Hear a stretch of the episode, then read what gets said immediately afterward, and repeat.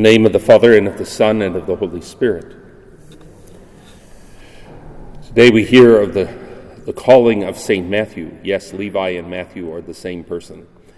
And notice how uh, St. Matthew responds to the call. He leaves everything behind.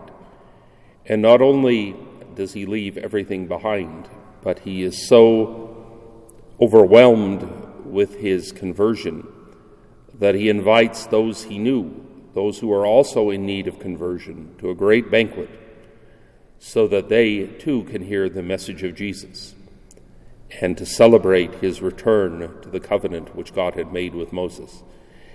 And then, of course, you have the scribes and the Pharisees being the scribes and the Pharisees. Why are you eating and drinking with sinners? And Jesus has a very uh, good way of responding to that. You know, say that the well don't need a physician the sick do. He has come not to call the righteous, but sinners. And the, uh, the secret is we're all sinners. And if you think you're righteous before meeting Jesus, you got a, pro- you got a problem.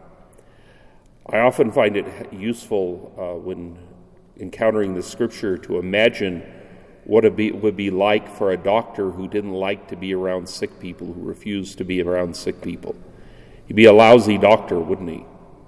He wouldn't be able to, to help anyone, he wouldn't be able to cure anyone. Similarly, if we refuse to have anything to do with sinners, how are they ever going to receive the message of the gospel?